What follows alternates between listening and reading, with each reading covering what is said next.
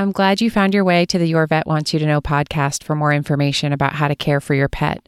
The show is designed to be educational and entertaining, but not to give a specific diagnosis or treatment for your animal. That job belongs to your veterinarian who knows your pet and wants to talk to you about what's going on with them. I'm here to be a resource only. Thanks and enjoy the show. As a curious pet owner, have you ever taken to the internet for more information? Maybe you want to know why your pet is itchy and what you can do about it. Maybe you're frustrated about the ear infections. Maybe you're looking for ways to make veterinary care more affordable. Instead of wading through a sea of information that may not be reliable and in some cases may be harmful, here is what your vet wants you to know. I'm Dr. Brittany Lancelotti, board certified veterinary dermatology specialist. Join me to get the information you're looking for to care for your pet. If you're curious about your pet, then your vet wants you to know. Welcome, everyone, to today's episode of Your Vet Wants You to Know. This episode is going to be a little bit different than some of our other episodes where we talk more about pet issues and different health conditions. I'm joined again by Dr. Jess Torak. She was talking about rabies with us last time. And on this episode, she's going to be telling us her story about how she was involved with Mission Rabies and how her trip took some unexpected turns. So, welcome back, Dr. Torak. Thank you. It's nice to be back. So, tell us a little bit about Mission Rabies and what you were doing with that group. So, Mission Rabies is a UK based company that provides campaigns to provide rabies vaccinations as well as spay and neuter to developing countries. So I went with them on a campaign to Arusha, Tanzania, but they also do some campaigns in other areas. I know they're going to be in Uganda this July. They also have campaigns to Sri Lanka, India, Ghana just to name a few. So there are lots of opportunities for veterinarians, vet nurses, and lay people to volunteer with this organization. I chose to go on this trip because I was opening my own veterinary practice within a couple of months and I wanted to take this time, this chunk of time before I opened the business because I knew that wouldn't be feasible once I was a solo practitioner. And so it was about a three week commitment in terms of travel time, time in country, and then returning home. I really wanted to give something back. I felt like I had just been working with domestic pets in Chicago in a very affluent area. And so I had all these great capabilities to do all these diagnostic tests and cure things. And I just thought, you know, there are places in the world where this isn't possible. This isn't feasible. And maybe I need to just do something for them and not just for me. So mm-hmm. that's why I organized the trip. Mission Rabies is super great to work with. They're extremely easy to communicate with. Their guidelines are very clear. They did require that I did a rabies titer prior to my adventure, meaning they wanted to make certain I had protective antibodies from my previous rabies vaccination because we would be in an endemic area and potentially be exposed to wildlife or even domestic pets that had rabies.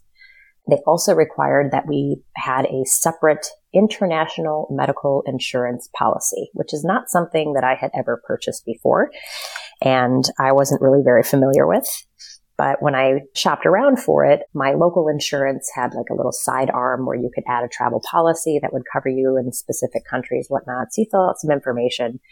And I think I had an option for a half million dollar policy for like $65 or a million dollar policy for 85. And I was like, I'll do the 85 bucks, that extra 20. You know, what the heck? Who knows? Mm-hmm. Anything can case. happen. You know, anything can happen. But I think one of the scary parts is as you read through these contracts for these international health plans, one of them is repatriation of your remains, meaning if you die in this foreign country, they will return your body back to the United States. I was like, well, I mean, I guess if you need it, it's good to have. Yeah. So, so that was a little bit interesting. Um, and scary, so I bet. Yeah. Well, you know, I just think like, I guess anything can happen, right? I'm an avid scuba diver, so I understand that there are some risks when you're traveling but that international medical insurance literally saved my life. That $85 policy made it such that I am still here today. When I first got to Tanzania, we checked into our cabins. I'll call them cabins. All of our water was solar heated and my cabin was at the very end of the line. So we only had cold showers. No big deal, right? You're in the third world country, you're traveling, you should expect some of these inconveniences. Sure. So they divided us up after our orientation day into groups. And so I was with another veterinarian Dr. Ashley Baker. She's from Florida. And we had three Tanzanian local people on our team. And there were about 11 different teams. So each team had one or two, at least two, sometimes three of the international volunteers, as well as two or three Tanzanian locals to help us. So they speak Swahili in Tanzania. So we needed people to help us speak, help us communicate, explain to people what we're doing. So they didn't think that we were just, you know, invaders coming into their space without any sort of warning. Each morning we would get up and go with our teams to load our van for the day with drinking water for ourselves, as well as our coolers with the vaccinations in them, etc. And we would get a vegetarian box lunch to take with us because we would be in the field.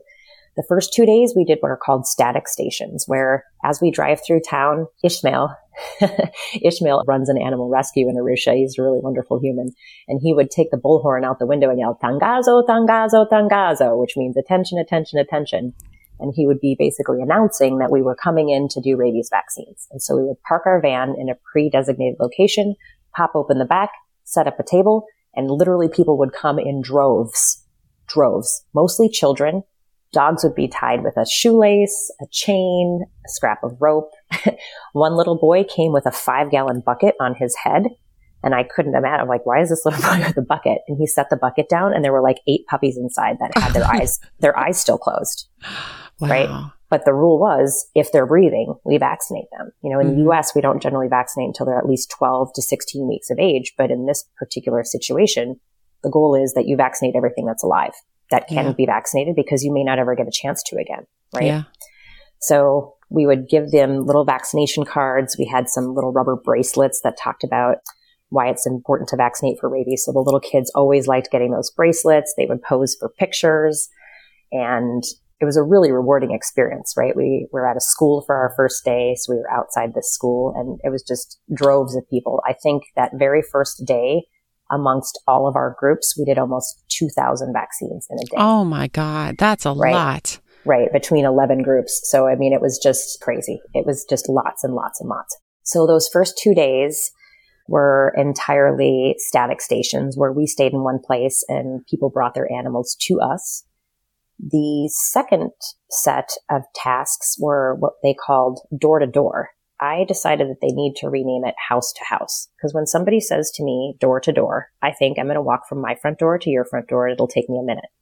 These houses are literally, we had GPS maps that were sectioned for us. And so each team was assigned a section that was color coded to match. And our job was to blanket this area on foot and to stop at each and every residence and inquire as to how many dogs or cats that they had and ask whether or not we could vaccinate them.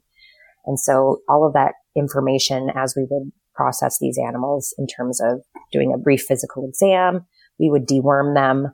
We could apply a topical flea and tick treatment if the animal had a lot of external parasites. And then we would vaccinate, right? So as we would vaccinate on the GPS map, we would drop a pin and indicate that the animals at this particular location were vaccinated. Mission Rabies uploads all of this information on a nightly basis so that we can keep track of how much penetration we had to the area.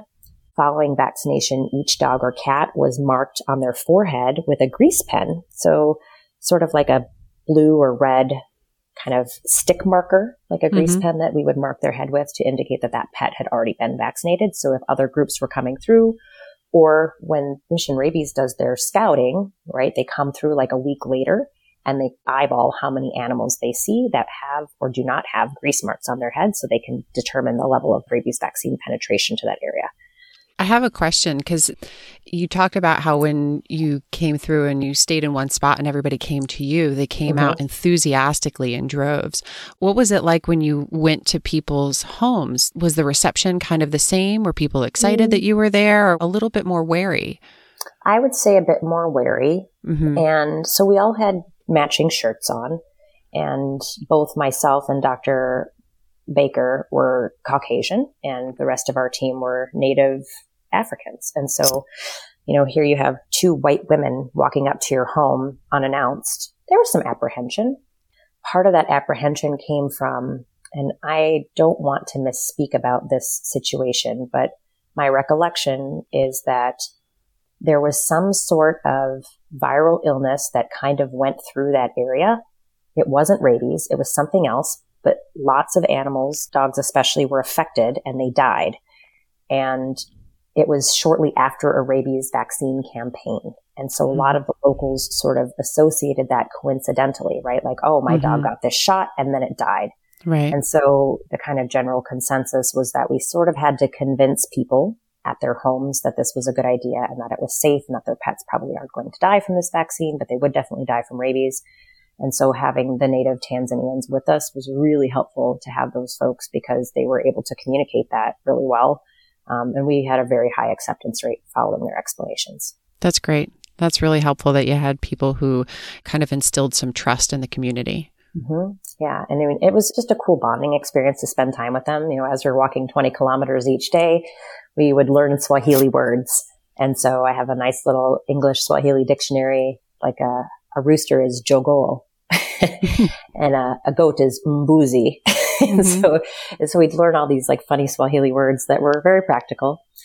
And we got to see lots of natural life, right? Like there was a single house that we walked up to and there was a man there.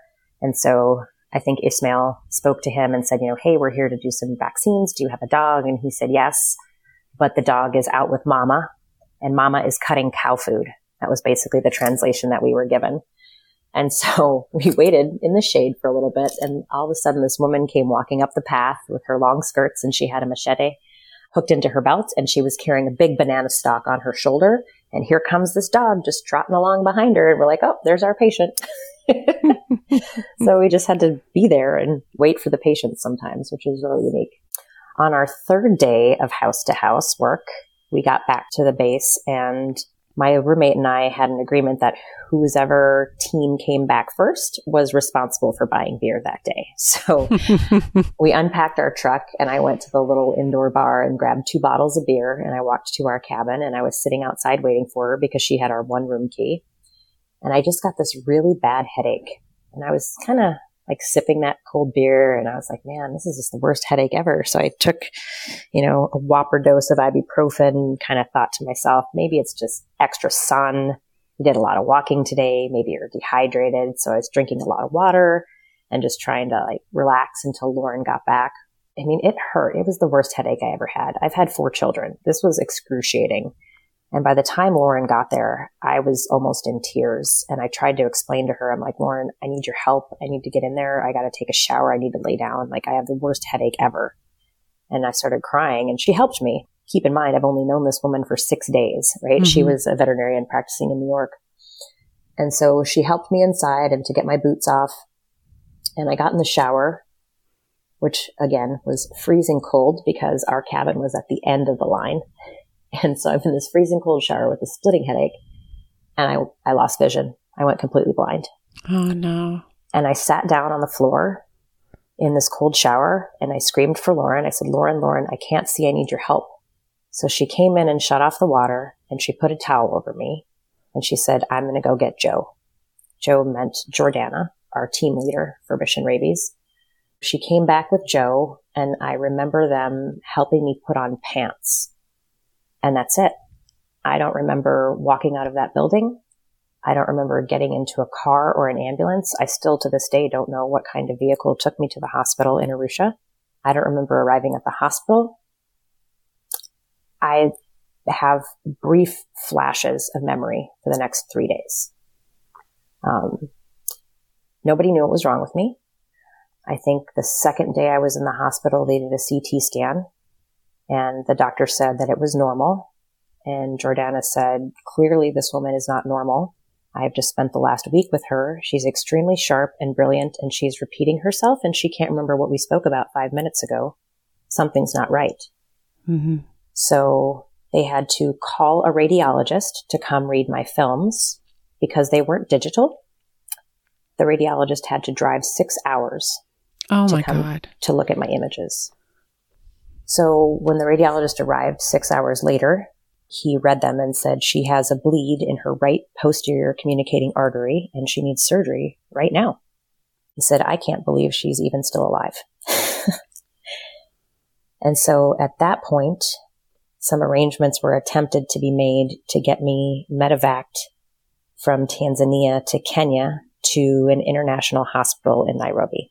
Now, at the same point in time, with a, I don't know how many hours time difference, I know in the middle of the night where my parents were in North Dakota, it was morning in Africa.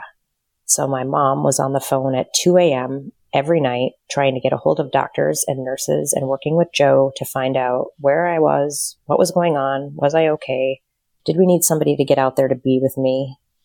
When they finally decided to move me for surgery, I couldn't move until the next morning because by the time things were arranged, it was dark and there were no lights on the runway. Yeah.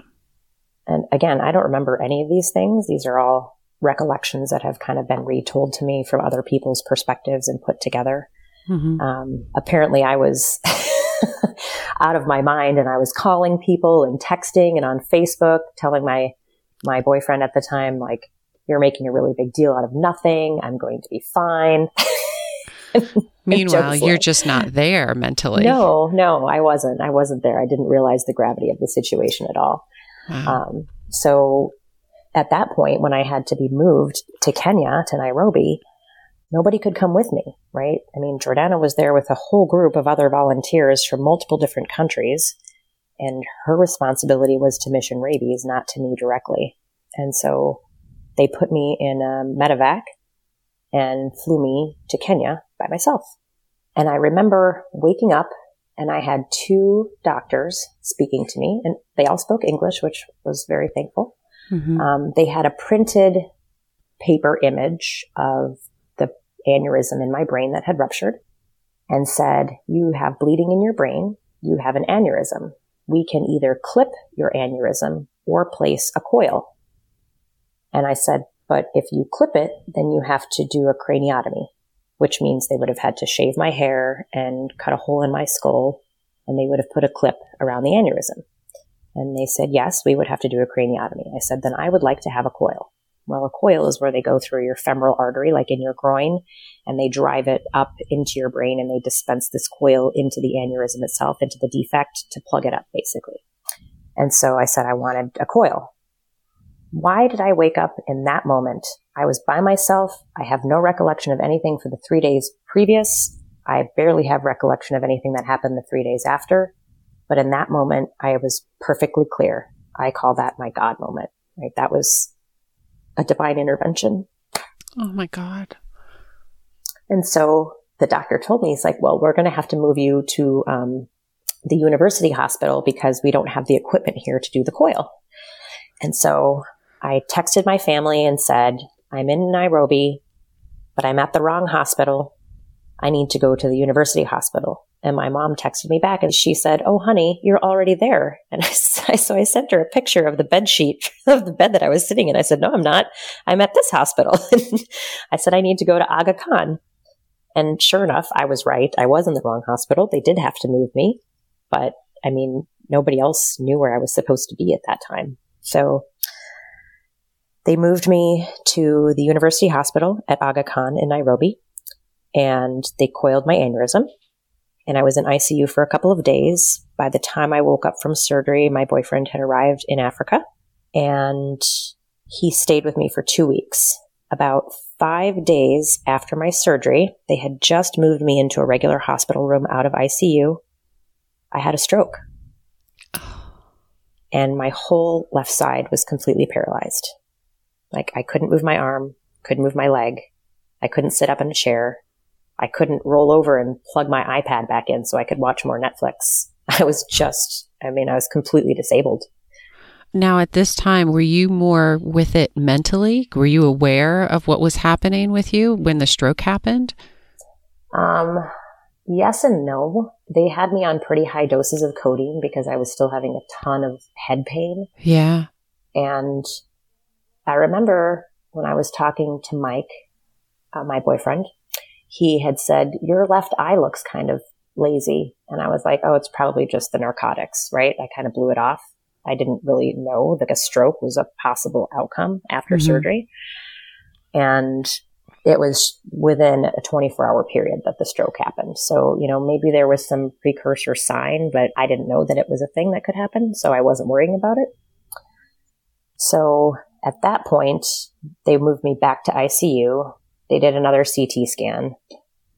and I didn't have any additional bleeding and there was no blockage. So it was deemed as what is called a vasospastic stroke. So when the blood leaked out during the initial aneurysm, it was outside of the vessel. So it was kind of around the other vessels in the brain. And apparently when blood is outside a vessel, it irritates them and those vessels can spasm.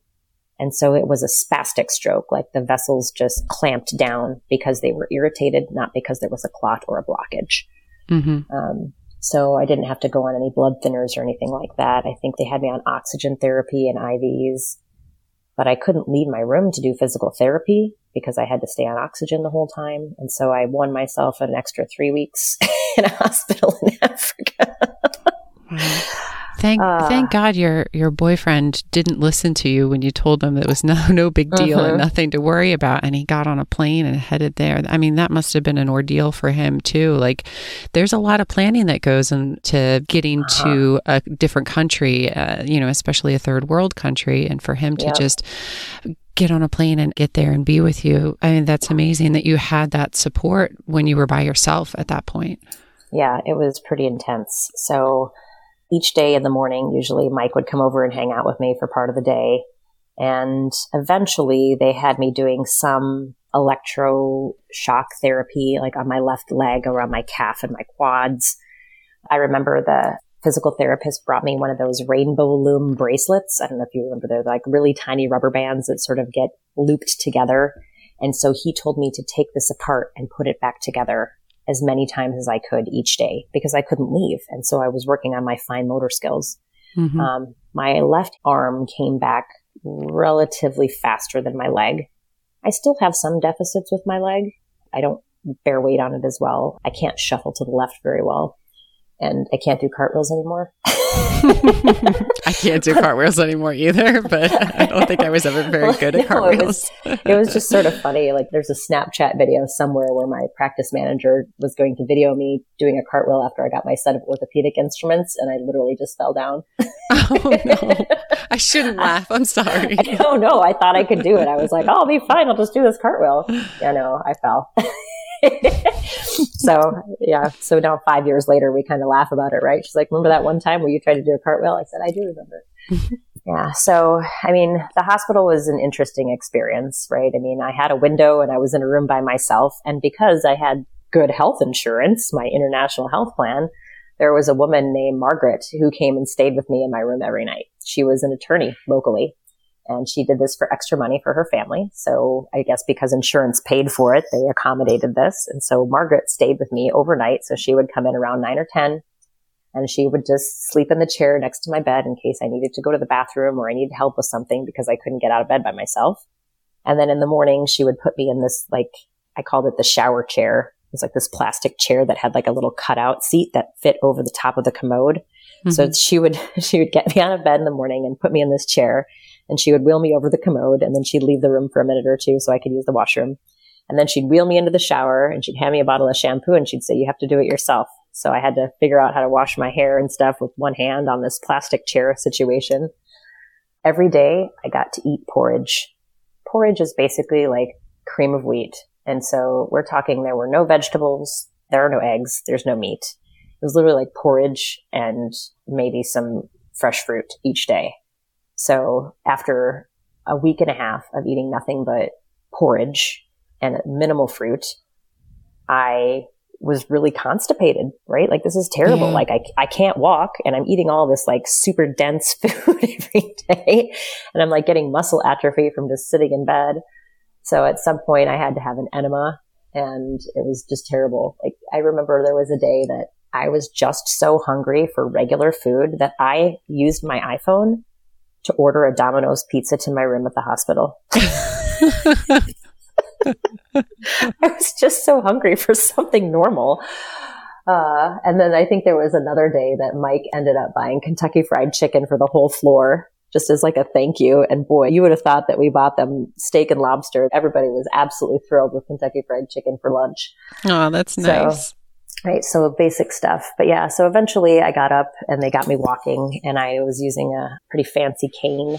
And then toward the end of my stay, the very beginning of February, so I got into Tanzania on January 11th And on February 8th, I left Kenya. So with my insurance, it paid for my flight home with a registered nurse through a company called Flying Angels. Karen was my nurse. Karen lived in Italy. She was from Wisconsin, but lived in Italy with her family. And so she flew from Italy to Nairobi. She met with me on the 8th. And then the morning of the 9th, she came and picked me up in the ambulance and we went to the airport with my oxygen concentrator and in a wheelchair. And she basically shuttled me all the way home to Chicago to the hospital here. So she made sure that I got to sleep during our layover, that we got onto all of our flights on time. She handled all of our passports and paperwork. I mean, when they say the company is flying angels, they really aren't kidding. I mean, wow. I mean, I did get to fly business class on United Arab Emirates, which is phenomenal. I bet. I was, like, I was like, business class is nice. Especially after eating porridge for that oh amount of time. Like yeah, I imagine I like... business class is, is as if you're in heaven. It was pretty nice. I, I had never flown business class before, so that was pretty interesting. So when I got back to the US, I ended up in the hospital overnight for observation, which, you know, through some crazy roundabout way, one of my clients who was a surgeon with the hospital group basically had to threaten litigation or exposure to media sources because the hospital was going to deny me an overnight stay because they said that I should come in through the emergency department. And if the emergency doctors deemed it necessary, I could stay overnight in the hospital. Otherwise, I should just go home. Oh my God. And this, my, my doctor friend, Dr. Kotler said, you know, this is ridiculous. This young woman is brilliant and she just went selflessly to a third world country to help people and you're going to deny her access to medical care when she comes home. And so I stayed a night in the hospital. I left the next morning. For my 40th birthday, I was supposed to go to Costa Rica, but instead I had to have an MRI. And I remember shuffling into the MRI station with my cane, right? Because I was mobile at this point, but I still needed a lot of help. And the MRI technician had asked me, Oh, do you have your implant card? And I said, I'm sorry, what? She said, your implant card that shows your serial number and the lot number from like the implant that you got. And I said, I got this place in Africa. I didn't get one of those. it's like, like, I hope everything's in the right spot. Uh, so I had an MRI, MRA, which means an MRI, but like an angiogram. So they placed dye and they imaged my whole brain to make certain I didn't have any other aneurysms that were undetected and that the coil was in the correct place. And in fact, it was. And I did not have any additional aneurysms. So that was pretty interesting. What a relief. Yeah. So at this point, we had already broken ground on my new hospital in January, right? When I left to go to Tanzania, the plan was that we were going to open this hospital in April. And so it was a four month build out. And so they had already started when I left. So I had to call my construction crew from Africa and say, I'm paralyzed on my left side. Oh. Please don't spend any more money. and so when I got home in February, I started rehab, like physical and occupational therapy, about four to five hours a day and I rehabbed like a crazy person. And I mean, the stuff I did, I would bring surgical instruments to practice suturing. Mm-hmm. I mean, I had, you know, just silly exercises where they would have me get up and down off of the floor without using my arms just to make sure my legs were working properly. I'll tell you, being in a physical rehab situation like that, like a day long experience, I got to see a lot of folks who were in a far worse way than I was. So it made me really thankful for the progress that I had made and continued to make because I saw the same people day after day not making progress and really struggling with their physical selves. Yeah. So eventually, around April, I called back my construction guys and said, you guys, you know what? I'm going to be ready to work in eight weeks. Let's roll it out. So they resumed construction on the hospital building and we opened the hospital on June 16th, 2017. And what was the date of the aneurysm? January 17th. So we now kind of tease and say that's the anniversary. Oh. I know, we're, we're corny. We're corny like that. You have earned the right to be as corny as you want to be because the fact that you're still here with us is a testament to your own perseverance, but also a testament to the people that were with you and the people that were advocating for you. I, I want to ask about your mom because it must have been a nightmare that no mother ever wants to go through.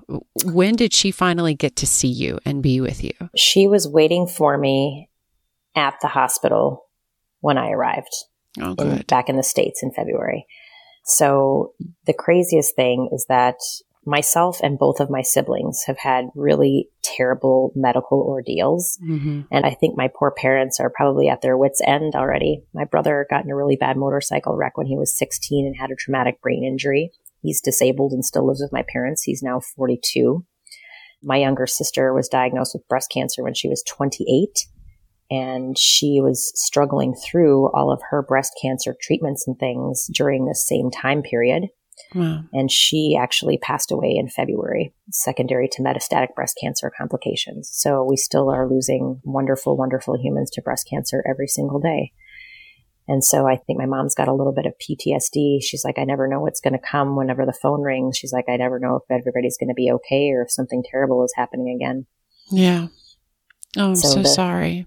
The wild thing is that Jordana Bailey, her mom Angela is lives in the UK and she and my mom have become close friends over this.